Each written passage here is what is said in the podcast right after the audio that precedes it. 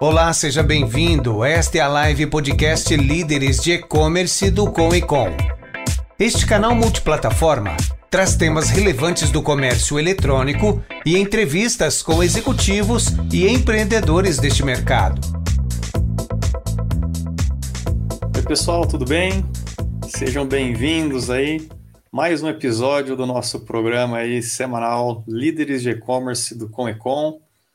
Lembrando, nosso formato ele é multiplataforma, a gente está transmitindo aqui ao vivo, através das nossas redes sociais, no YouTube e no Facebook, para você conferir aqui os bastidores da nossa gravação, também poder interagir com a gente aqui no, no ao vivo, mandar as perguntas. Mas para quem não pôde participar, lembrando, todos os episódios estão gravados aqui, tanto nas nossas redes sociais, como também é, no, nas plataformas de podcast, para você ouvir aí no seu momento podcast. O meu é correndo, fazendo exercício aí, às vezes dirigindo também. Então você pode pesquisar lá por líderes de e-commerce, você vai encontrar aqui o nosso, o nosso podcast com todos os episódios. Hoje já estamos, estamos completando episódio número 32, pessoal. Além de faixa bônus, também tem as faixas bônus lá. Então, estamos aqui no mês de junho de 2021. Desejo que estejam todos bem aí, né? Com segurança, com saúde. E nós aqui estamos na nossa jornada, nossa missão aí do e-commerce em ajudar esse mercado. E-commerce, né, sempre relembrando e que foi fundamental aí para esse momento de pandemia. E bater palma né, para esses para essas pessoas, para todos os profissionais né, que estão envolvidos no e-commerce, logística, marketing, gestão, em tudo, né, todas as áreas aí, sem exceção que estão aí fazendo a roda girar e o, né, os produtos, né, os insumos, os medicamentos, tudo, né, chegar às pessoas, né, a gente sabe que está né, tá sendo um momento bastante desafiador. Bom, pessoal, hoje nós temos um bate-papo também é, bem bacana com o Luiz Henrique Guimarães, né, coordenador de canais digitais da Friopeças, gestor de e-commerce já né, com bastante experiência aí, poder compartilhar um bate-papo com a gente. Ele é administrador também, é especialista aí, não só em e-commerce, mas marketing, vendas, SEO, marketplace. Ele é certificado também em Google Ads, acumula experiência aí né, na, na, parte de é, gestão de e-commerce, marketplace e comercial, empresas como a Peças mesmo, onde ele está atualmente, na Mapel, Web Vendas, entre outros. É, eu vou economizar palavras, que eu vou deixar que ele conte isso para nós, né? Como todo convidado que aqui vem, né? Então, ninguém melhor que eles para a gente entender um pouco aí da, dessa jornada, conhecer um pouquinho mais. Então, deixa eu chamar o Luiz aqui para o bate-papo. E aí, Luiz, tudo bem, cara? Boa noite, Fernando. Boa noite, pessoal. Tudo bem? Joia. Tudo jóia, cara. Primeiramente, obrigado aí por estar aqui com a gente hoje, nesse, nesse bate-papo, conhecermos um pouquinho mais de você. É, você é uma pessoa que está ajudando aí bastante aí em Minas, né? Você está mineiro aí de BH, né, Luiz? Tô, tô em Belo Horizonte, Minas Gerais, né? Primeiro agradecer a presença de todo mundo aí que está tá online, ligado no bate-papo. É uma honra, é sempre uma satisfação, né, Fernando, falar um pouquinho de e-commerce, das experiências que a gente passa, dos perrengues também, né, que são normais para quem trabalha é, nesse segmento. Tenho certeza que vai ser muito, muito agradável, vai ser um prazer. Legal. Bom, pessoal, então lembrando, é, quem, é, quem quiser enviar as perguntas, fique à vontade. Daqui a pouquinho eu puxo aqui para o Luiz é, responder aqui para a gente. Fique à vontade aí, mandar comentários também. Nosso modelo é bastante interativo também. Então, Luiz, vamos lá, cara. Me conta um pouco mais aí da, da tua história, como tudo começou aí. É, minha trajetória, minha trajetória profissional começou lá por volta de 2000, Fernando. Comecei trabalhando com, com projeto CAD, né? Eu operava AutoCAD, é, IntelliCAD, outras, outras plataformas CAD, né? Software técnico, desenhos, projetos. E aí eu fiquei uns três anos trabalhando com isso, entrei como estagiário, cheguei a liderar a equipe de, de projetos também nessa empresa. E o curioso é que nessa mesma empresa, que foi a Concad, né, que eu entrei na parte técnica, é, foi aí que já, já tive a mudança completamente para a parte comercial. Né? Eu saí de lá em 2003 para trabalhar num, num, num, projeto pessoal aqui da, da, da minha família, né? E depois voltei em 2005 já na, já na parte comercial, né? E fiquei lá por mais um tempo como, como gestor da área de vendas, né? Era uma empresa que fazia prestação de serviço, ou seja, a gente fazia o serviço, né? Pegava projetos na área de telecomunicação, mecânica, hidráulica, e a empresa também comercializava o software, né? Que nós usávamos lá. É, na época era o Intellicad. Então eu voltei para a área de vendas, né? A gente coordenou é, essa equipe de vendas. Na época tinham 16 vendedores mais ou menos trabalhando com a venda direta desse software, né? E aí o que que a gente foi percebendo, Fernando? Que vendedor, cara, o que motiva é, é, as pessoas a vender nem sempre é o valor do pedido, né? É a constância. A pessoa não gosta de ficar muito tempo sem vender. Então, a gente, além do software técnico, que por si só já é um processo longo de vendas, né, só para testar a pessoa tem 30 dias, é, costuma ser uma venda é, com, com tempo longo né, de fechamento, a gente foi inserindo novos projetos, né, novos, novos produtos, que é software mesmo, além de softwares que vendiam mais rápido, por exemplo, por exemplo Microsoft, alguns produtos é, de compra mais imediata, produtos também. Né? E a empresa começou a, comercializar alguns periféricos de informática, né? mouse, alguns notebooks, tinham, foram feitas algumas parcerias estratégicas, né? E aí deu muito certo, cara, deu muito certo. A gente começou a vender muito produto, porque isso foi motivando o pessoal, né? É, entre o intervalo de venda técnica e vender produto também, a equipe ficou muito mais motivada com aquelas constantes vendas, né? Então deu muito certo, foi uma estratégia que deu, é, deu muito certo nessa, nessa, nessa empreitada lá na Concad, e aí foi Aí eu comecei mesmo a, a falar, é aqui que eu quero trabalhar, acho que é com vendas mesmo que eu, que eu vou seguir, né? E aí nessa época a gente ainda não trabalhava com vendas é, pela internet, a gente tinha praticamente só um site, né, com aquele, form, aqueles formulários, mas nada, nada muito aprimorado, nada com integrações, nada disso. Era um site bem institucional que falava mais do produto até por ser uma venda extremamente consultiva, né, Fernando, de um produto que a maioria não conhecia, então geralmente não se vendia na internet. Depois não, depois a empresa passou, evoluiu, né, e começou a comercializar isso nos marketplaces e tudo, mas no início foi aquela venda bem tradicional mesmo, consultiva, é telefone, é os contatos tradicionais da época, né? E no e-commerce mesmo, Fernando, é, a minha trajetória começou em 2009 né? Tem aí 12 anos já de atuação. E eu acho que eu já comecei com a parte mais mais difícil assim do e-commerce, porque eu trabalhei com é, a Web Vendas era uma plataforma de comércio eletrônico, né? Então eu entrei na, na parte comercial da plataforma, é, vendendo mesmo projeto de locação de, de plataformas, né? Não tinha ainda nenhum serviço é, é muito muito aprimorado assim, a gente não, não, não usava essa estratégia para vender para o cliente, né? Porque nessa, nessa, nessa época o e-commerce ainda era muito novidade para muita gente, né?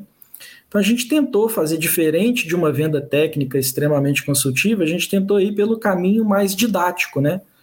Mostrando os benefícios de estar no e-commerce, falando um pouco menos de plataforma e mais das vantagens de estar presente no, no comércio eletrônico, né? O que, que aquilo poderia ajudar, é, poderia ser um cartão de visita permanente, né? Quem está na internet tem um cartão de visita na web 24 horas por dia, 7 dias por semana, né?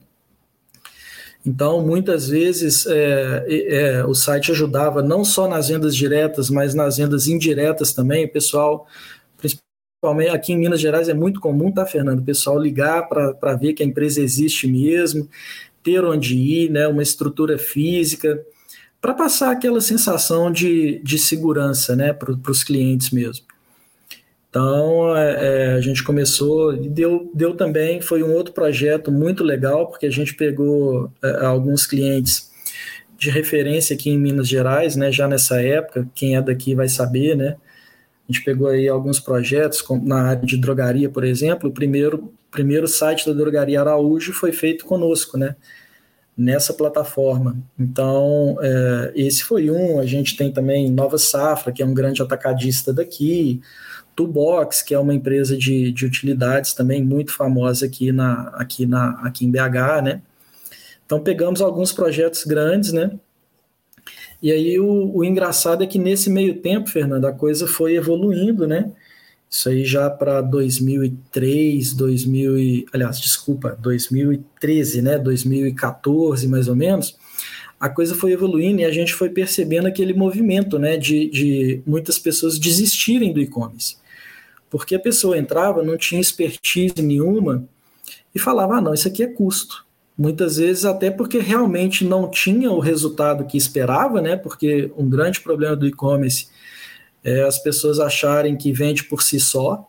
Né? Ah, coloquei uma loja no ar e ela vai vender. A gente sabe que não funciona assim, né? Tem várias estratégias específicas. O e-commerce, na minha visão, tem que ser tratado como uma filial mesmo da sua loja, né, com custos, com especialistas, com pessoas focadas naquilo. Enfim, mas isso é, é papo para outra resenha, né, Fernando?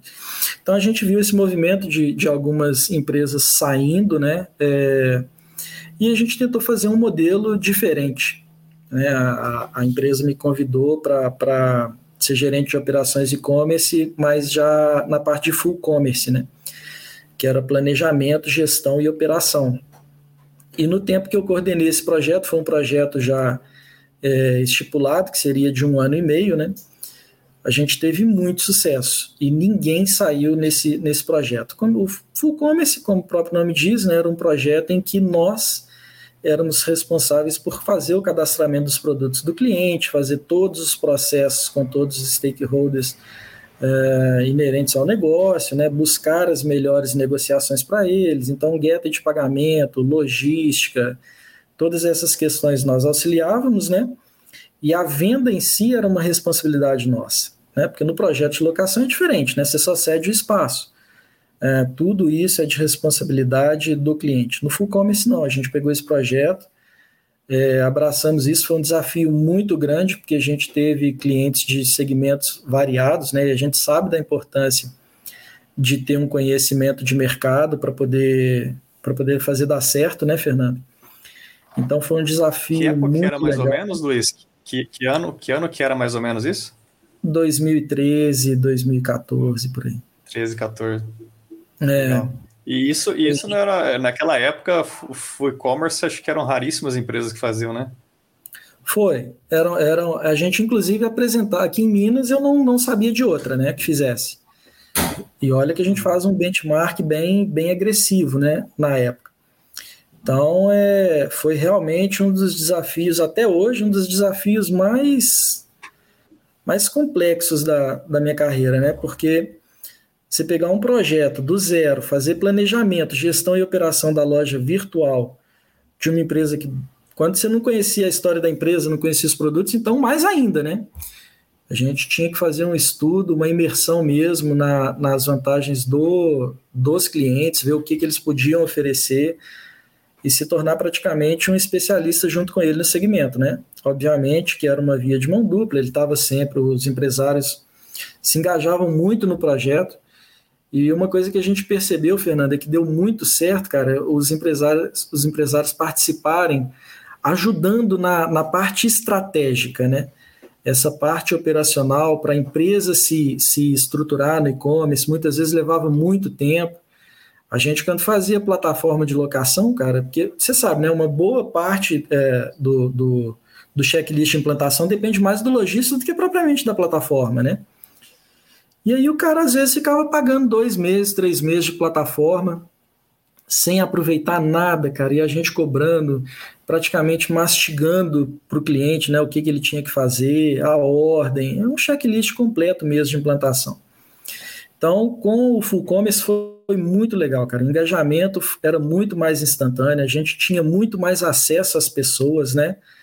Porque aquela responsabilidade não era delas diretamente, mas elas sabiam da importância de participar do processo, né? E quando elas viam a agilidade, quando elas viam o produto saindo do forno, né, a gente mostrava, compartilhava todas as etapas do projeto, aí era muito legal, cara. Você via a empolgação e aí o pessoal comprava a ideia. Tanto que em um ano e meio a gente colocou aí uns 15 a 16 projetos e não, ninguém saiu dos projetos. A gente conseguiu ter um, um sucesso muito legal. É, alguns a gente atingiu meta é, com muita facilidade, o que não era nem comum na época, né? E outros demoravam um pouco mais de tempo, mas o empresário via que estava no processo de maturação, né? Então foi muito legal essa Só parte. o tempo que você economizou aí para ele ir para o ar, né? Para lançar a loja, né? E, e, e já é, você acelerou e, e, já deu as melhores práticas ali junto, né? Acho que esse processo de, de, desse pré-lançamento o lançamento ali acompanhado, assistido é, é, importante. A gente vê muitos muitos e-commerce travarem ali, né? Eles acabam travando essa parte, tá pagando, como você falou, tá pagando, pagando dois, três meses ali é, e, e, não, e não, não, vê, não vê nem o filho nascer, né? Quanto mais é. o resultado. Exatamente, Fernando. Então a gente tinha essa preocupação né, de, de ir mostrando as evoluções, as pequenas evoluções. É, a gente tinha uma área é, de teste, né, mostrava para o cliente, eu fazia uma espécie de um treinamento diferente, né? A gente fazia o treinamento praticamente durante o lançamento mesmo dele da loja. Muitas vezes, quando finalizava, ele já conhecia o próprio dash da, da, da plataforma melhor do que muita gente que já estava na plataforma há muito tempo. Porque ele participou daquilo, né? Ó, tudo que você fizer aqui reflete assim, vai ficar assim, assim, você tem essa essa essa autonomia. Então, as pessoas se empolgavam com isso, né? é, eles viam, a gente viu que quando a gente mostrava as evoluções do projeto, olha, estamos caminhando, a ideia é amanhã a gente conseguir chegar nesse ponto, mas olha que o que a gente fez já está assim, é, mostrando concorrentes, né, mostrando como que a gente se posicionava. A gente tinha um trabalho também, era um departamento muito interessante que é o de SEO, né? Então a gente teve um resultado de indexação muito legal nessa época. E aí é, economizamos muito no, no cliente no, na questão do tráfego pago, né? Então foi um projeto muito legal, cara. Desses aí de planejamento, gestão e operação, você pensar para uma empresa, estrategicamente para uma empresa que você conhecia pouco, né? É, era, foi um projeto muito interessante. A gente tinha uma equipe muito boa, todo mundo aí, a gente continua tendo contato aí no LinkedIn, está todo mundo aí no mercado até hoje. Porque é uma paixão, né, Fernando? Quando a gente começa com, com e-commerce, que você vê, tem os perrengues, mas quando você vê a coisa funcionando, o negócio fica emocionante, né? É, depois disso, eu saí para um, um projeto já de lojista, né? É uma empresa aqui de Belo Horizonte chamada Cadmais, trabalhava com basicamente com a informática também, só que ela já tinha uma estrutura um pouco mais definida nas questões de, de produto, né? mas tinham, se não me engano, quatro, quatro lojas físicas e aí depois, com pouco tempo, a gente conseguiu fazer, transformar o e-commerce na filial que mais vendia. Né? É, porque nessa época, aí a gente já começou também aqueles primeiros contatos com o marketplace, né? Na época, eu me lembro que um, um marketplace que deu muito certo, Fernando, para nós nessa, nesse segmento foi o Walmart, que hoje a gente não, não tem mais, né? Encerrar as atividades aí no Brasil, é, e a gente começou a trabalhar com licitações também. E aí a empresa ficou basicamente no, no online e com uma única loja. Né? Então essa também foi, esse também foi um case muito legal que a gente implementou lá. Eu fiquei uns, uns três anos, se não me engano, e a gente conseguiu números expressivos, né? Uh, já na, no segundo ano de operação a gente já tinha o volume das filiais todas somadas. Então, só no digital, né? Então foi um projeto muito legal de participar também. A gente vai contando as experiências e vai falando que é um projeto muito legal, é um projeto muito legal, mas é porque todos de fato bons, né? todos são bons, cara. Todos Quem são tá especiais no... na nossa vida, né? Mas tem aqueles momentos que marcam mais, como você está falando, tem aqueles, né? Bacana contar essa, essa, esses episódios que, que foram importantes ali, que às vezes que causou um, um, algo é, um sentimento bastante positivo em você ou nas pessoas que ali estavam também. Isso, isso é bacana. É, não, desde, desde o começo, né? Quando você chega e pega uma equipe é, desmotivada, você vai, vai ver o que está causando essa desmotivação, né? É, é, interna, externa, é mercado, o que, que é, clima. E aí você vai pesquisar, cara. O pessoal ficava desmotivado porque ficava muito tempo sem vender. Assim, nem é questão é, é, financeira não, sabe, Fernando? Porque a remuneração era bacana, né? Você faz uma venda, software tem uma grande vantagem. Você fica muito tempo sem vender, mas quando você vende, você vende 30, 40 licenças, pega um cliente grande. Então você tem é, vendas que até compensariam o período de ficar sem vender. O problema não era financeiro. O problema era uma questão motivacional mesmo de tempo, né? De, de deadline do início da prospecção até fechar a venda. Então, aí, quando a gente conseguiu inserir esses produtos, você matou um problema e a pessoa passou a vender os produtos mais rápido e passou a vender mais software também, porque a motivação é o combustível, do, do um dos combustíveis do sucesso, né, Fernando, no meu entendimento. Então, é, saindo lá da, da, da Cadmais, eu fui para a Mapel. A Mapel é uma empresa de, de médio porte aqui em Belo Horizonte, né? é, uma, é uma empresa especialista em equipamentos e suprimentos já na parte de impressão. Né? A gente continua dentro da informática, mas é, o core business, inclusive, dela era, era, é, é ainda né? a locação de equipamentos. E para você ter ideia, quando eu cheguei na, na empresa para fazer a, a, entrevista e conversar sobre o cargo, sobre o que, que eu ia fazer, a, a combinação é que eu ficaria 90% do tempo gerindo televendas e 10% do tempo gerindo e-commerce. Eu falei assim, beleza, é o que eu quero. E, e, uma coisa que me motivou muito também, Fernanda, é que era um praticamente um cartão de visita mesmo online, né? A, a Mapel tinha um site, é, tinha os produtos cadastrados, a gente tinha as pessoas do marketing, né?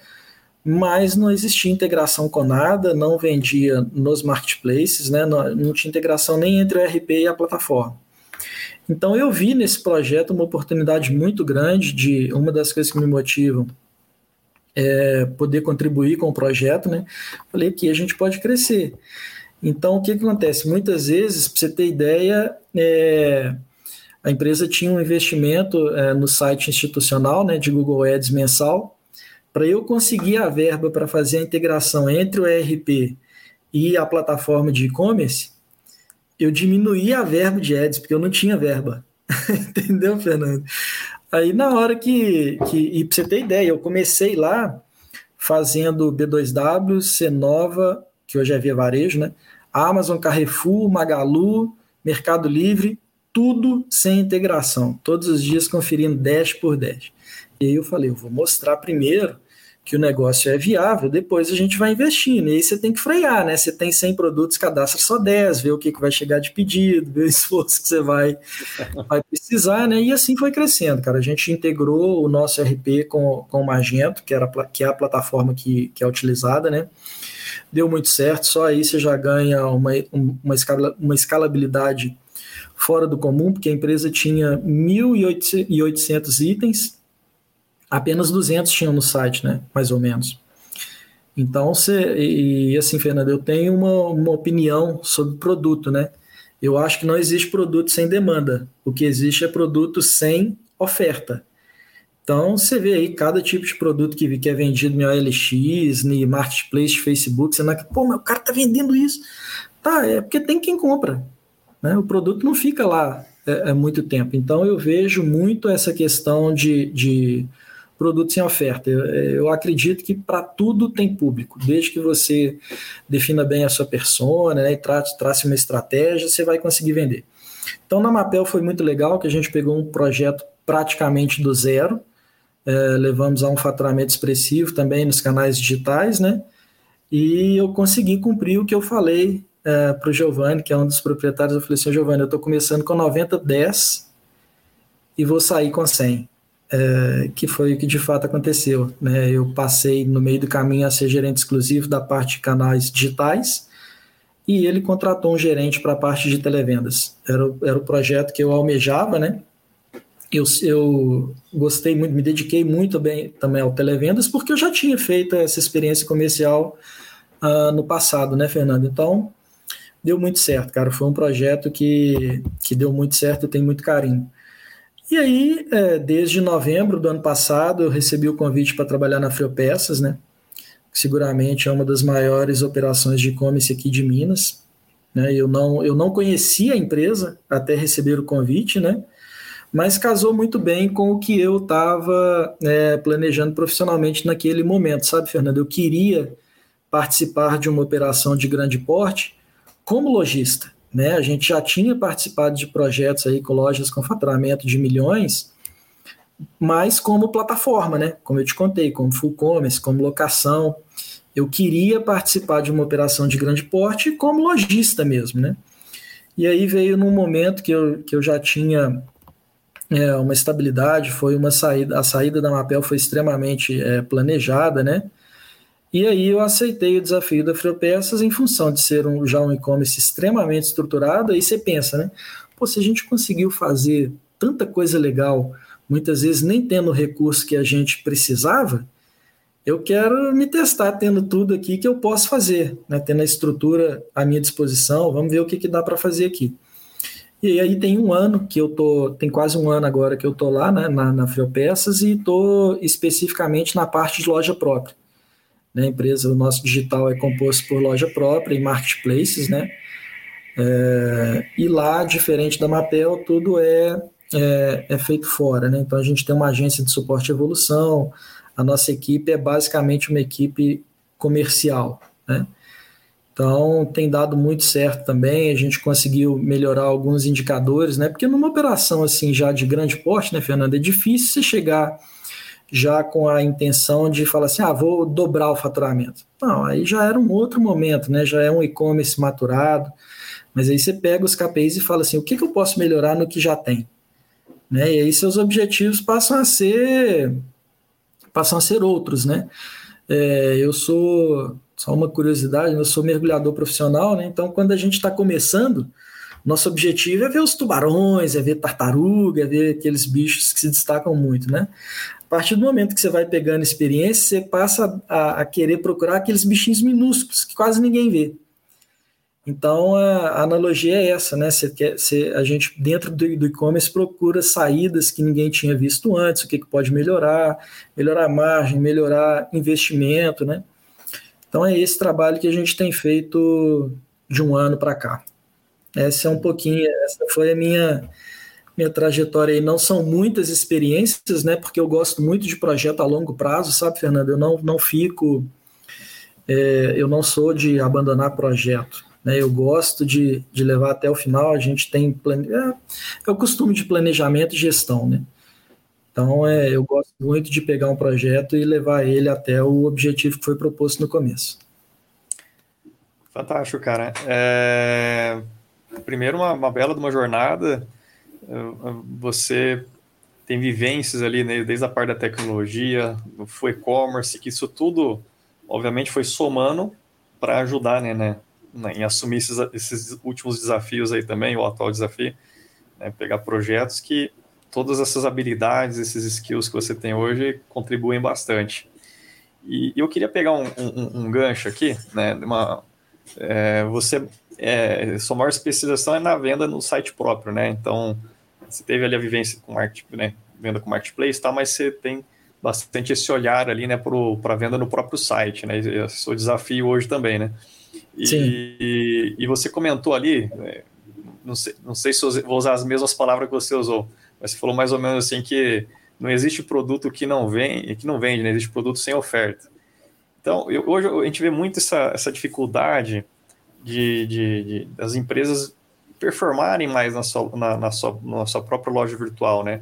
E principalmente com a pandemia, a gente viu que os marketplaces cresceram muito, né? O share deles, né? A participação aumentou bastante aí do, do online. É, e eu tenho escutado lojistas que meio que é, uns jogam a toalha e tipo, vou, vou, vou ficar só no marketplace mesmo, porque não está conseguindo performar o site.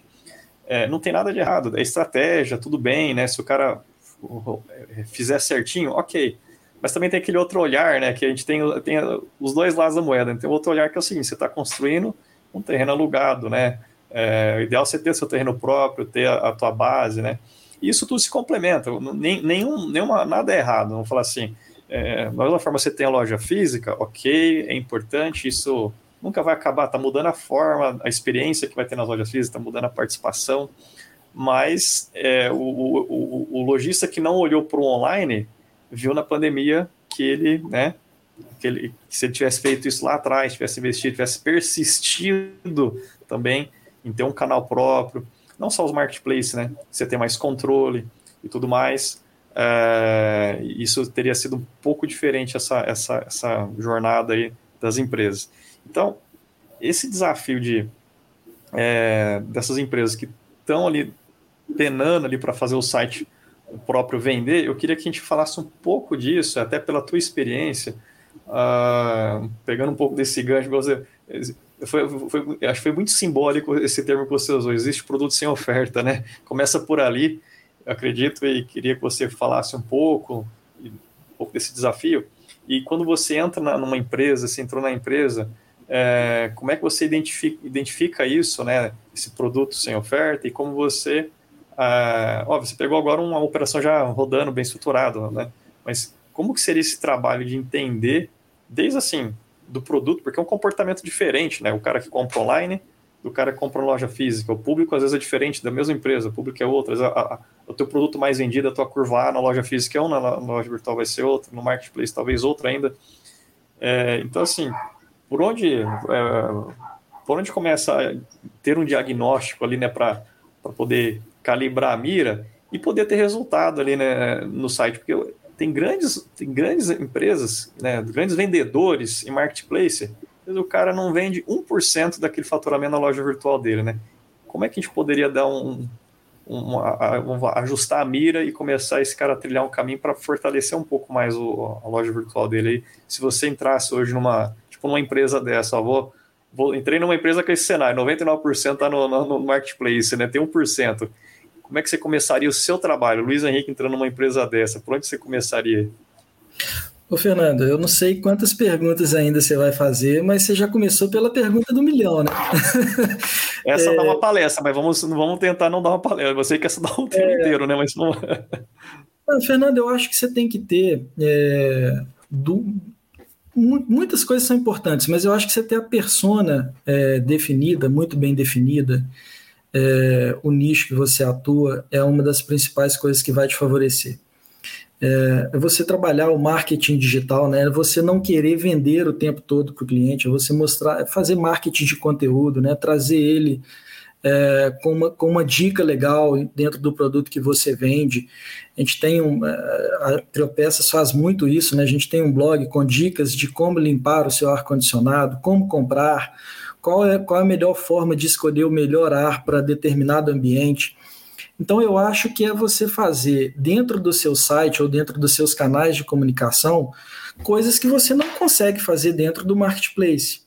Outro dia eu estava conversando com a Vivi do E-Commerce Brasil, ela até falou que esse mesmo termo que você usou, né, não construa sua casa num terreno alugado. E eu concordo. Até porque os clientes de marketplace, eu acho que o marketplace cresceu muito, Fernando, em função de credibilidade, né? já são marcas extremamente estabelecidas. E o público que antigamente não comprava e que hoje foi obrigado a comprar na web, para onde ele vai? Para o lado seguro.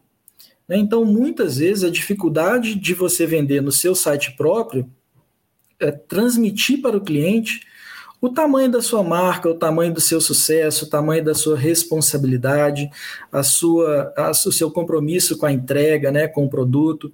Então, muitas vezes o cliente paga é, na Americanas ou em qualquer outro marketplace de grande porte pela marca, né? pela, pela segurança da marca. Muitas vezes ela está comprando é, dentro do marketplace num preço até mais caro que compraria no site do lojista em função disso. Então eu acho que você ter uma persona muito bem definida, ter conteúdos relevantes é, sobre aquele produto que você comercializa, né, além de um atendimento técnico eficiente para fazer as vendas consultivas, é passar também a seriedade da loja física. É, por exemplo, hoje nós temos 10 filiais, né?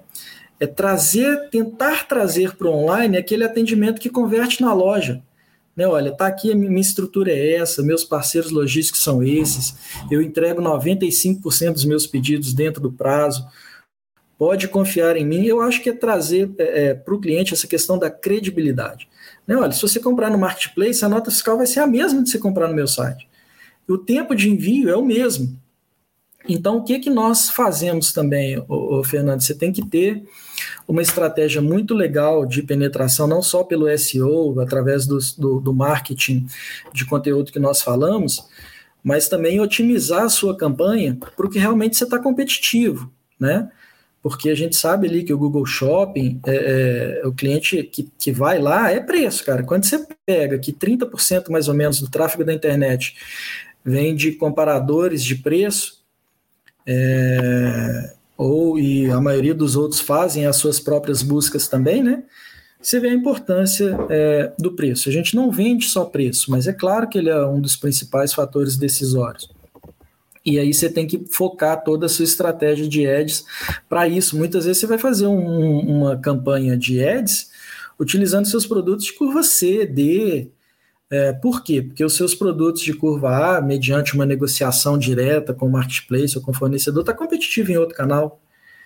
Então, é, eu faria isso, faria um levantamento. Eu tenho muito essa preocupação de saber onde estou, né, antes de dar qualquer passo. É muito importante você saber conhecer a curva ABC da empresa, conhecer a representatividade de cada canal, é muito disso que você falou, qual produto que vende em qual canal, o que que não está vendendo. Eu gosto muito desse desafio, cara, de produto que, que o pessoal fala que não vende, que está no estoque há tanto tempo e, e, não vende. Esse desafio é legal, eu gosto muito dele. Se está anunciando da forma correta, se está anunciando no canal correto, a apresentação tá bacana, porque são coisas básicas, Fernando, que fazem a diferença, né? Parece chover no molhado quando você fala de uma boa foto, parece chover no molhado quando você fala de descrição, né? De uma descrição completa, de vídeos, de tutoriais, de manuais.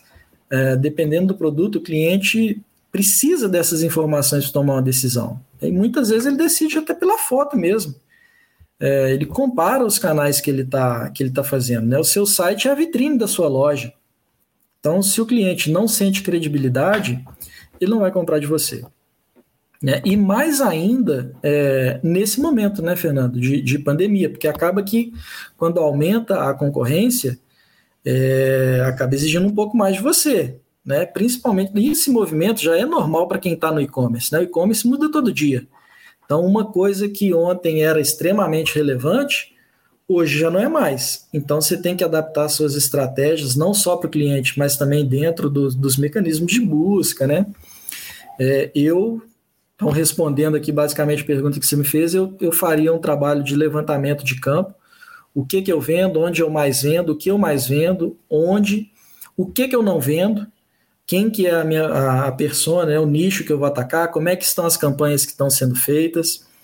É, foi exatamente esse processo que, que eu fiz e a gente conseguiu reverter muita coisa, né? Muito produto que, que não vendia passou a ser produto de, de curva B é, e a gente teve muito sucesso nisso. Eu faria, eu acho que eu tomaria esse caminho. Boa, boa, Luiz. É, você falou você acabou falando aí da, até de foto, né? Ontem a gente teve um, um, uma palestra aqui para membros do Conecon, essa, essa foi fechada, né? Essa atividade de hoje é aberta, mas aquela foi fechada para membros ali. E, e, uma das coisas que falou, a gente estava falando de lucratividade marketplace, composição de preço, analisando, foi planilha mesmo, foi um negócio da ponta ali do, do laço, bem legal. Mas uma coisa que ele trouxe ali também para. Porque ele falou assim que não é só a margem, mas é ritmo de vendas, algo que você falou, falou lá atrás. O vendedor também gosta de ritmo, né? Mas ele, ele falou de ritmo de venda, até no, no, caso, ele foi específico em marketplace, mas que aplica assim também na loja virtual e todas as áreas. É, o para manter ritmo de venda também, é, além da, da margem, é, ele citou o exemplo de marketplace que, cara, você ele pesquisou um produto específico, era uma, uma máquina de wafer, por exemplo. Aí ele estava lá no ambiente do Mercado Livre, mostrou, e cara, vinha um monte de anúncio, todos com a mesma foto. Foto do fabricante do, da máquina fechadinha ali, é, é a foto de divulgação, né? Cara, tudo igual. Aí um dos anúncios tinha uma foto bonita, com é, produzida, com um produto lindo. Assim, era um waffle já, todo lindo já saindo da máquina, mas tudo já pronto. Ele fez um, é, é, como já tivesse no prato, mas estava na, na, máquina ainda, só que ela aberta e aquilo é produzido já com a calda em cima. Cara, você comia com o olho aquilo lá. É, então ele mostrando aquele resultado ali, aquilo chamava muita atenção. O anúncio dele se diferenciou dos outros no meio daquele monte que aí virou, virava paisagem, aí é preço. E o mesmo produto, era o mesmo produto, só que com uma foto né, mais produzido e mostrando um resultado que chamaria a atenção ali do, do consumidor, aquele anúncio estava vendendo mais. Então, você vê um o detalhe. primeiro contato do cliente, né, Fernando? Uma outra coisa que é muito legal, cara, são as fotos Hero, né? É claro que não serve para tudo, mas é, quando você coloca ali duas características predominantes do produto, né? Muitas vezes o cliente está indeciso. Então a, gente usa para alguns produtos a estratégia da foto Hero, né? Você colocar na, na própria foto aquelas questões que são relevantes do produto. Muitas vezes o cliente também não está. A gente tem cliente de todas as, todas, todas as características, né, Fernando? Então a gente tem que tentar cercar para atender todo mundo. Tem gente que lê o conteúdo tem gente que lê as descrições é, nos detalhes, né? Tem gente que não, cara. Tem gente que é mais objetivo, vai nos tópicos que interessam mais, né? Quando você consegue diminuir o trabalho dele, ficar pesquisando ali na PDP ou em qualquer outro meio, e você joga isso já na página do produto, pô, é isso aqui que eu estava procurando. Um ar-condicionado de 12 mil BTUs, quente e frio, era isso aqui que eu estava que eu tava procurando. Então a gente usa para alguns produtos essa estratégia de característica dentro da própria foto não são para todos, né? Isso não é como, como tudo no e-commerce, não, não existe regra, né? Você tem que ir tentando, maturando, é muita tentativa e erro também, mas no e-commerce a gente tem essa possibilidade, né, Fernando, de corrigir o rumo da, de campanha ou o rumo de uma estratégia, mesmo depois de já ter colocado, né? A, a gestão dos números, a gestão da, da, da operação te permite fazer esse tipo de movimento. Então é muito legal, né? Você não, você não vai gastar é, mil reais até ver que uma campanha não está performando. Pô, você tem o um controle ali na hora, dá para corrigir. Claro que tem aquele tempo também que, que de ajuste, né? E esse tempo a gente considera.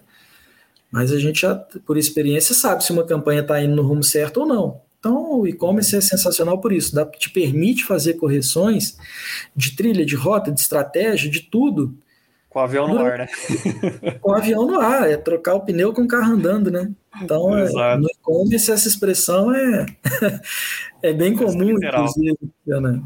Exatamente. O... o Luiz, é, você falou também, eu, só queria fixar quatro pontos aqui, que eu vou emendar uma pergunta, só para fazer uma conclusão dessa primeira parte aí, que eu acho legal para reforçar aqui, pessoal. É, faz, uma coisa que o Luiz falou aqui, pessoal, fazer o que você não pode fazer nos marketplaces. Acho que isso é novamente, eu acho que a simplicidade dessa, dessa frase e mais a profundidade que ela traz, cara, para reflexão, porque tem tanta coisa que a gente não consegue fazer, pessoal, que você pode explorar. O Luiz falou de conteúdo, de uma série de coisas aí. Então, pense um pouco nisso também, aprofundem, né? Acho que se debruça em cima da tua missão aí, como que você pode potencializar mais isso, coisas que você não consegue fazer nos marketplaces ali, tem todo o benefício deles, os diferenciais, a marca é muito forte, etc. Tem logística, um monte de coisa que eles foram reforçando, mas você tem muitas outras coisas que pode explorar. Acho que em resumo é isso que ele falou, novamente, simples e profundo, fazer o que você não pode fazer nos marketplaces. Outra questão é a credibilidade, é trazer credibilidade aí para a marca de vocês. Daqui a pouco eu já vou emendar uma pergunta aqui no chat que está reflando sobre isso aqui. Eu já vou emendar essa pergunta. Se quiser já olhando aí, Luiz, você vai se preparando aí já. E então, trazer credibilidade, porque é isso que o Marketplace investiu bastante, né? A partir do momento que você reforça seu nome, gera conteúdo, conteúdo é uma coisa muito boa para gerar autoridade, credibilidade, né? E custa pouco, né? Criar para o conteúdo, né? Algo que você consegue competir ali na web. É, pouco, comparado a outros formatos também que você tem de, de mídia, né? E persona clara ali também. É, isso acho que é uma coisa, quando você tem um alvo bem mirado, né? Você diminui esforço, diminui investimento também, que senão você gasta mais e tem pouco retorno, né?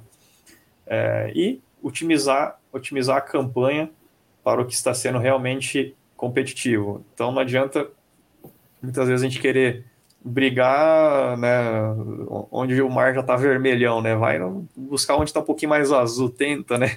Buscar onde você tem maior competitividade, não só em preço, mas você consegue agregar mais algum valor. É, às vezes é detalhe, às vezes você faz um vídeo instruindo sobre aquele produto. Eu já falei algumas vezes também, é, cara, às vezes você consegue fazer, sei lá, um, cria um curso para os seus clientes falando sobre aquela, um produto, né? Quem comprar esse produto vai ganhar um curso exclusivo nosso, um gravado, que seja, você consegue escalar. Olha que coisa que você se diferencia do seu concorrente, né?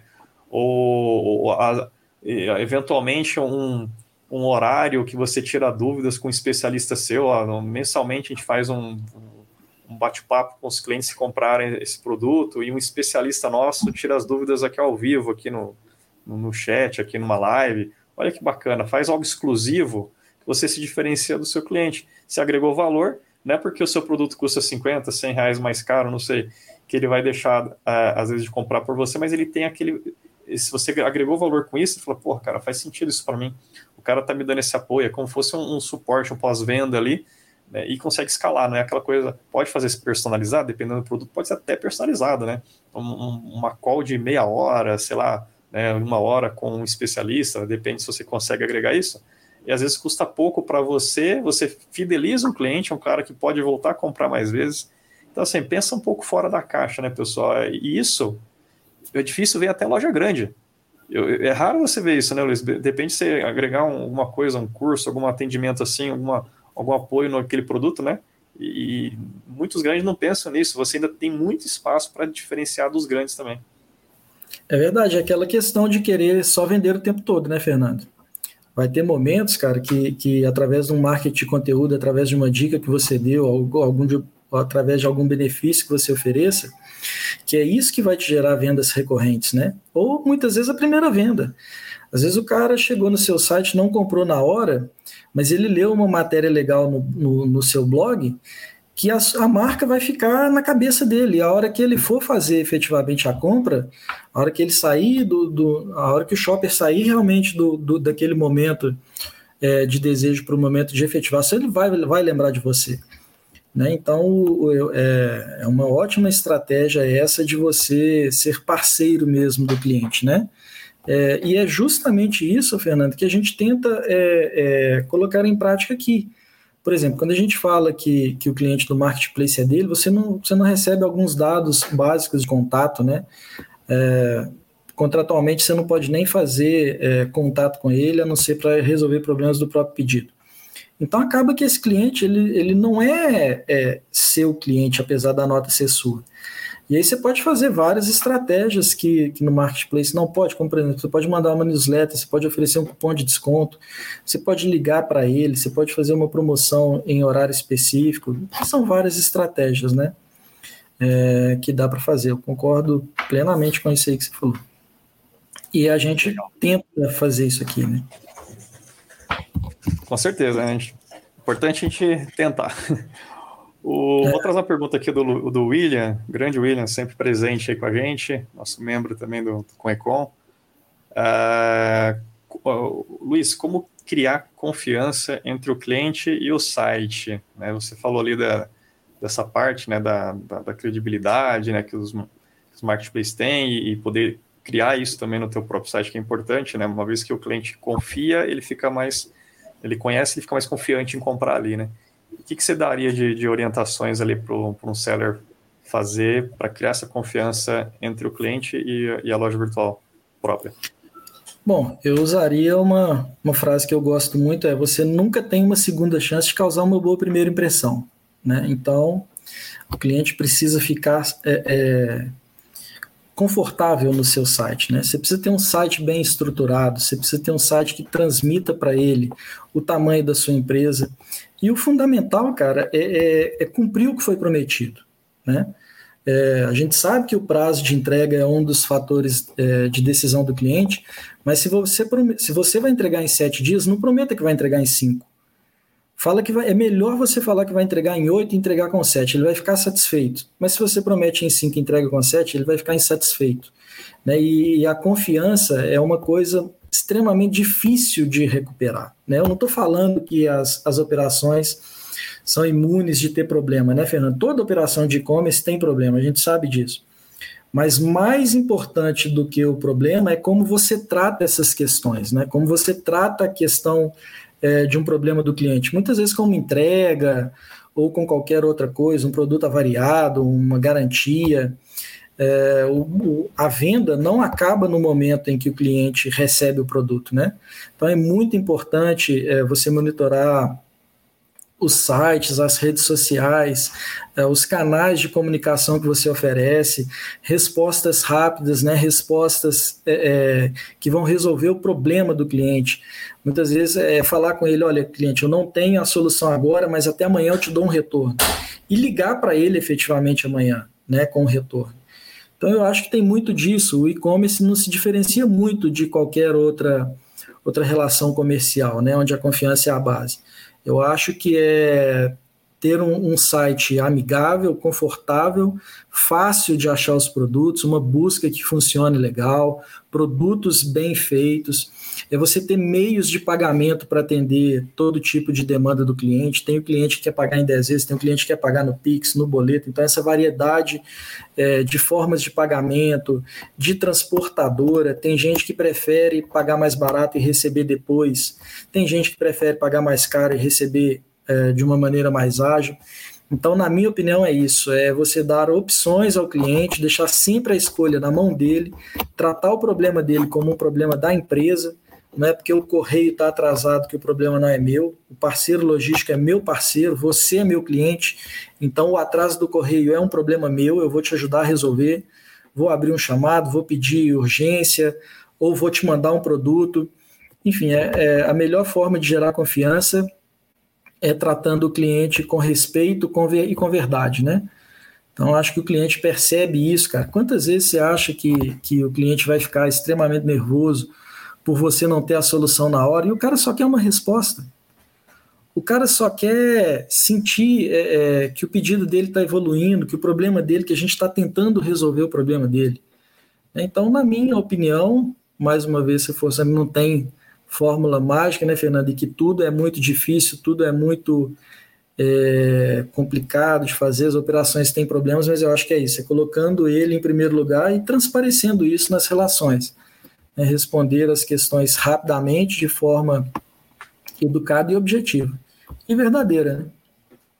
Legal. E Luiz, como é que como é que está esse mercado aí na sua percepção aí de Minas, de BH e do e-commerce? Como que você tem visto aí na tua experiência, no teu acompanhamento aí? Fernando, estou vendo até um movimento diferente do, do que tradicionalmente acontece, né? Nós mineiros e aí eu falo com, com propriedade, quando eu vendia software, é, muitas vezes o mineiro é, leva dois meses para te dar um não.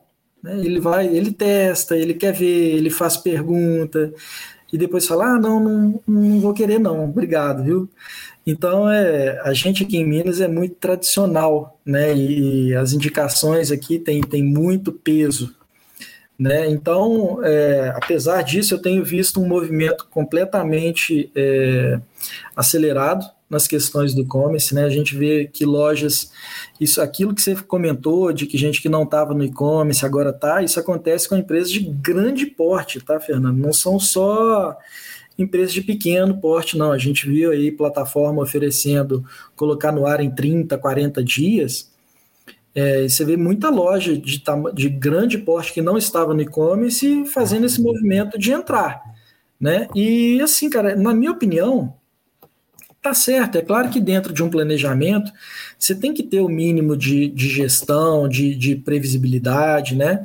Porque senão o negócio já começa errado. Mas você também não pode perder tempo demais, porque senão na hora que você lançar já está na hora de atualizar. Né? Então é, é é colocar o projeto para andar, e como eu disse, o e-commerce permite essas correções de rota.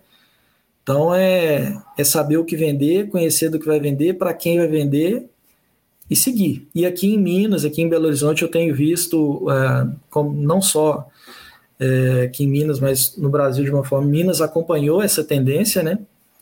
Muitas novas lojas, muita gente que, que não estava é, entrando agora, inclusive no, no, no, próprio segmento que eu atuo. Então é, é dessa forma que eu estou vendo. E como esse aqui está tá acelerado, viu, Fernando? É o é mineiro, mineiro, mineiro come pelas beiradas, não é assim que fala? Mineiro come quietinho pelas beiradas? Come quieto, come quieto. A hora que você vê, já está no ar.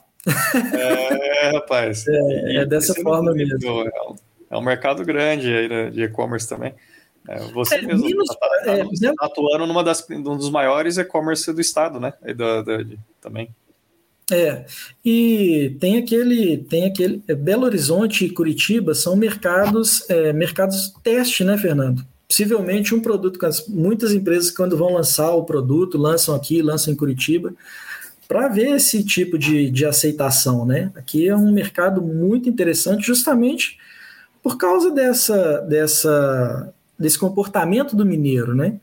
só compra quando está seguro, só compra quando gosta muito, quando tem uma identificação com o produto. Então a gente fala que o que dá certo aqui em BH possivelmente vai dar certo é, São Paulo. É, praticamente é, São Paulo é. Eu ligava para a empresa paulista para apresentar o produto, o cara falava, Luiz, não vou perder nem o meu tempo nem o seu, não me interessa, obrigado. E essa, e essa, essa essa forma é muito boa para nós, né? Porque não tem coisa pior do que você colocar esforço num negócio que não vai te dar resultado, né, Fernando? Então essa essa proatividade, essa receptividade, essa essa dinâmica paulista eu, eu gosto muito. Aqui em, aqui em Minas é, é um pouco diferente essa essa é. dinâmica. Mas o pessoal está acelerando, cara. E-commerce aqui, você vê muito mais profissionais, né? O LinkedIn, o meu LinkedIn tem muita gente é, nova no mercado, né, entrando, muitos, muitos players novos também. Você vê até pelo volume de vagas que, que, que tem disponível, né, que tinha antes e que tem agora. Então, esse movimento, essa dança das cadeiras aí na pandemia foi intensa, né, Fernando? Uhum. Inclusive até comigo, né, eu mudei de emprego durante a pandemia, foi um desafio, pensei muito, né, nisso, porque você também tem que ter cuidado, muito cuidado, né, Fernando, com os projetos que você que você assume, né? Eu sou muito comprometido com o resultado. analiso muito o projeto como um todo, né? O que está sendo oferecido, o que vai ser cobrado, porque tem que existir uma, uma, uma similaridade, né? Tem que ter, ó, o projeto é esse, a gente espera fazer isso e eu vou te dar essa situação. Para você prever, né? Então, muita coisa aí, você está vendo que muitas lojas. Fernando, tem, tem algumas lojas que você, que você vê as estratégias, você fala assim: é, não sei, não sei se eu faria dessa forma, né? Então, a gente sabe que, apesar de, de ter muita gente entrando, infelizmente muita gente não vai permanecer, né? Porque o mercado, é, parece clichê, mas o mercado não tem mais espaço para amadorismo, né? Principalmente no e-commerce que atende, que atende, lida com clientes extremamente ansiosos, né? Se o pedido demorou para sair um dia, ficou um dia a mais no estoque e o cliente não recebe comunicação nenhuma, é saque, é, aumenta os chamados no saque. Então você tem que estar tá preparado para esse tipo de, de desafio. Legal, Luiz, muito bom. É...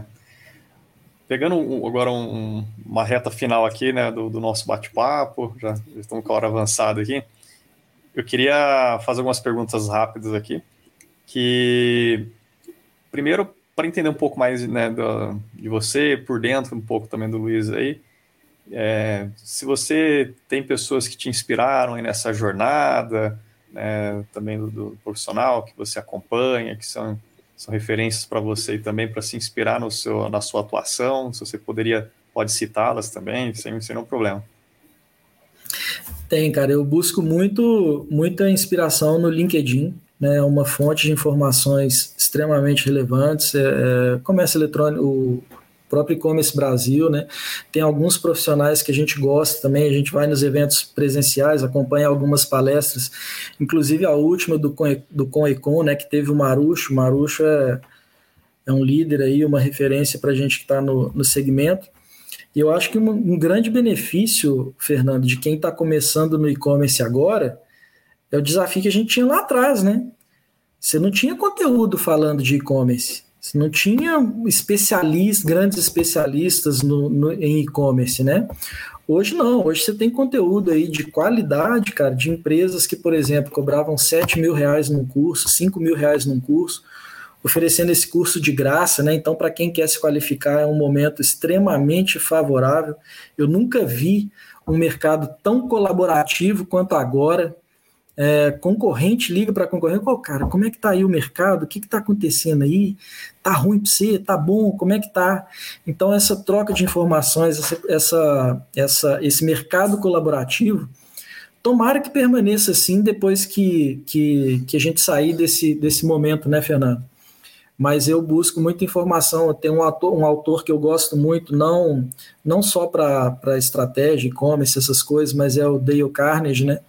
Gosto muito dos livros, inclusive comprei um que eu que eu estou esperando chegar, é, que fala sobre preocupações. Hã? Eu tenho uns livros dele aqui. É... Olha lá. Ah, você está brincando? Eu comprei esse ah, livro, tô esperando. É esse aqui? Chegar. É... Como evitar preocupações e começar a viver. começar a viver. Eu comprei esse livro ontem na Amazon, estou esperando chegar. E isso tudo eu vi porque eu porque assisti uma palestra né, de, um, de, um, de um amigo e consultor aqui de BH, o Fabiano. Ele estava falando, fez um, um, Ele tem uns programas legais, inclusive seguindo essa, essa tendência de mercado colaborativo, né, eh, Fernando? Você vê gente que cobrava, eh, que cobrava por uma palestra, cobrava por uma apresentação, falando de e-commerce, falando abertamente de estratégia, com prazer, né? só pela, pela, pela boa sensação de compartilhar um pouco. Uhum. Porque em se falando de conhecimento, a melhor forma de, de, de multiplicar é dividindo, né?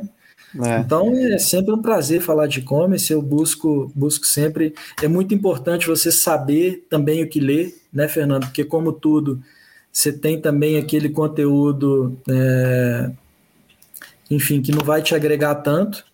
É, o negócio é saber medir, confiar, é, é, é, procurar sempre fontes confiáveis, né? Pessoas que são realmente referência no mercado, que já estão há alguns anos aí, que, que com certeza é um momento excelente para qualificação, cara. Como é. nenhum outro eu tinha visto nesse tempo que eu tô de e-commerce. Esse, nosso mercado, ele tem, acho que essa característica. Muita gente fala assim, nossa, como que o pessoal de, desse e-commerce digital é, se ajudam, né? Cooperam com o outro é, já vinha, né, mas cresceu muito na pandemia, até acho que em função de tudo que está acontecendo, mas é, também tomar cuidado com as fontes, como você falou, né, recentemente eu conversei com um membro que entrou recentemente também no, no Conecon, e ele veio, veio com umas informações que ele extraiu, seja de uma pessoa que ele estava entrevistando e conheceu naquele dia e já deu, tipo, a, a, a, a, a, dica de ouro dele ali para chegar no milhão ali, ele falou, ah, você tem que fazer isso. Eu nem conhecia a empresa direito. Eu falei, cara, eu não teria como te falar isso, porque não, a gente nem se conhece direito. Como que eu sou em cinco minutos aqui de conversa, não conheço a tua empresa, falou que você tem que fazer A, B e C, que assim você vai chegar nessa tua meta ali. É, então tem que ter cuidado, né? Ele pesquisava muito em sites em gerais ali, né, de sem muita procedência. Às vezes tinha pessoas que às vezes que era fanático ali por uma determinada tecnologia, ah, isso aí não presta, o quê? Mas a pessoa né, tem N intenções por trás ali, às vezes teve uma experiência, às vezes tem ganha alguma coisa para indicar aquilo, então tem que tomar cuidado, né? Sempre é, é, se cercar de pessoas boas, né? A gente fala assim, é, é me fala com quem, é, diga-me com quem andas que eu te direi quem és, né? Então tem que ser, ser tá apoiado de gente que realmente com propósito, que se ajude, que tem valores, né? É, é aquele ajudar sem esperar né, nada em troca ali, né, que acho que esses são os, os, amigos que têm que nos acompanhar, que estarão sempre no network ali, né, no momento que sempre for necessário para nos ajudar e a gente poder ajudar também. Mas e... não é só isso, né, Fernando? Às vezes, muitas vezes, a pessoa te procura pedindo a sua opinião, pedindo ajuda mesmo. Nessa troca de, nesse bate-papo, você acaba aprendendo alguma coisa nova e você pega uma situação que você já viveu, então esse compartilhamento, cara, na verdade não é não é muito esse movimento, né? Vou te ajudar. Não, vamos trocar ideia, vamos ver o que que, é. que, que a gente pode somar, né? Muitas vezes o cara que te pediu ajuda vai te dar uma informação relevante, porque é, é muito difícil também a gente estar tá atualizado o tempo todo em todos os assuntos, né, Fernando? Então, muitas vezes é. o cara é muito bom numa área, essa troca de informações. Como esse bate-papo que a gente está tendo aqui agora, eu acho que se a gente falou que alguma coisa que foi útil para alguém que está assistindo, já valeu a pena, já valeu a pena demais, né? Então é, é, é se ajudar mesmo. Quanto mais pessoas competentes a gente tiver no nosso segmento, pessoas que partilham conteúdo, pessoas que escrevam coisas relevantes, né? Não precisa ser um. Muitas vezes a, a resposta para a sua pergunta não está naquele autor famoso, está naquele cara que trabalha ali com você. Né? Então, é, eu acho que essa troca é extremamente relevante. E, no meu caso aqui, não só para a Coicom, para você, como a gente já conversou, mas quem estiver assistindo, quiser trocar uma ideia, eu faço isso com o maior prazer do mundo. Ótimo. Com certeza valeu muito a pena, sim. E primeiramente eu quero te agradecer pela, por essa conversa. Foi bastante muito, é, inspirador aí. Acho que você falou várias coisas aqui que vai ajudar muita gente, né? A gente falar se, se, uma, se, se a gente conseguir ter proveito sempre de um insight, às vezes aquele um insight que pode mudar muita coisa na nossa vida, no nosso negócio, na, aí na, na, na tua empresa. É, pessoal, quem quiser se conectar né, com o Luiz, né, o, o LinkedIn dele está aqui na descrição do vídeo, ou quem estiver nos acompanhando pelo podcast, na descrição do podcast tem um link direto também, vocês podem acompanhar, tá? E nós estamos aqui já caminhando para o encerramento. Luiz, primeiramente, muito obrigado, cara. E eu queria que você deixasse aqui um, uma palavra final e uma dica de ouro aí, entre várias você já deu, né? Mas uma dica final aí que você queria deixar uma mensagem importante para as pessoas que estão nos acompanhando aqui, executivos, empreendedores do e-commerce. Fernando, é, imagina, eu estou sempre à disposição. Foi um prazer, foi muito legal né, essa, essa, essa troca de, de experiência, esse bate-papo é sempre mu muito relevante, né? Então estou sempre às ordens aí, precisando, é só é só a gente chamar, assim como eu vou te chamar também em algumas situações, viu, Fernando? Cara, a dica que, que, que eu dou para quem tá, para quem tá nesse, nesse negócio é o seguinte: comece. Né? Se você não começar, se você não der o primeiro passo, você não vai a lugar nenhum. Para você dar mil passos, você precisa dar o primeiro. É claro que quando a gente fala de comércio eletrônico, de negócio, eu acabei, eu disse durante a conversa que o e-commerce tem que ser tratado de uma forma profissional, como uma filial mesmo da sua empresa. Não é pôr aquele primo para embalar os, os produtos, né, como acontece muito. É tratar o e-commerce de uma forma séria, como uma filial da loja, mas que você precisa começar, né? Planeje, tenha seus objetivos tenha um rumo, tenha o caminho trilhado, mas começar é muito importante. Às vezes você perde tempo demais programando, e como o e-commerce é muito dinâmico, às vezes aquele projeto que você fez ali, se demorar demais, ele perde o foco. E depois que você está dentro, é engajamento, né? Você vai vendo a coisa, o que está funcionando, o que, que não está funcionando, é, e, e aquilo, né? Corrigiu, é, trocar o pneu com o carro andando. Isso no e-commerce funciona demais.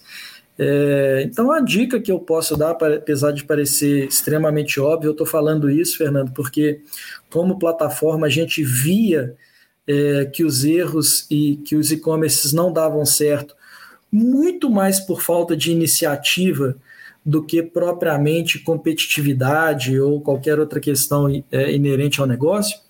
Iniciativa tenha, tenha engajamento com o seu negócio. Você não acorda todo dia cedo para abrir a loja, para acompanhar. O e-commerce é a mesma coisa.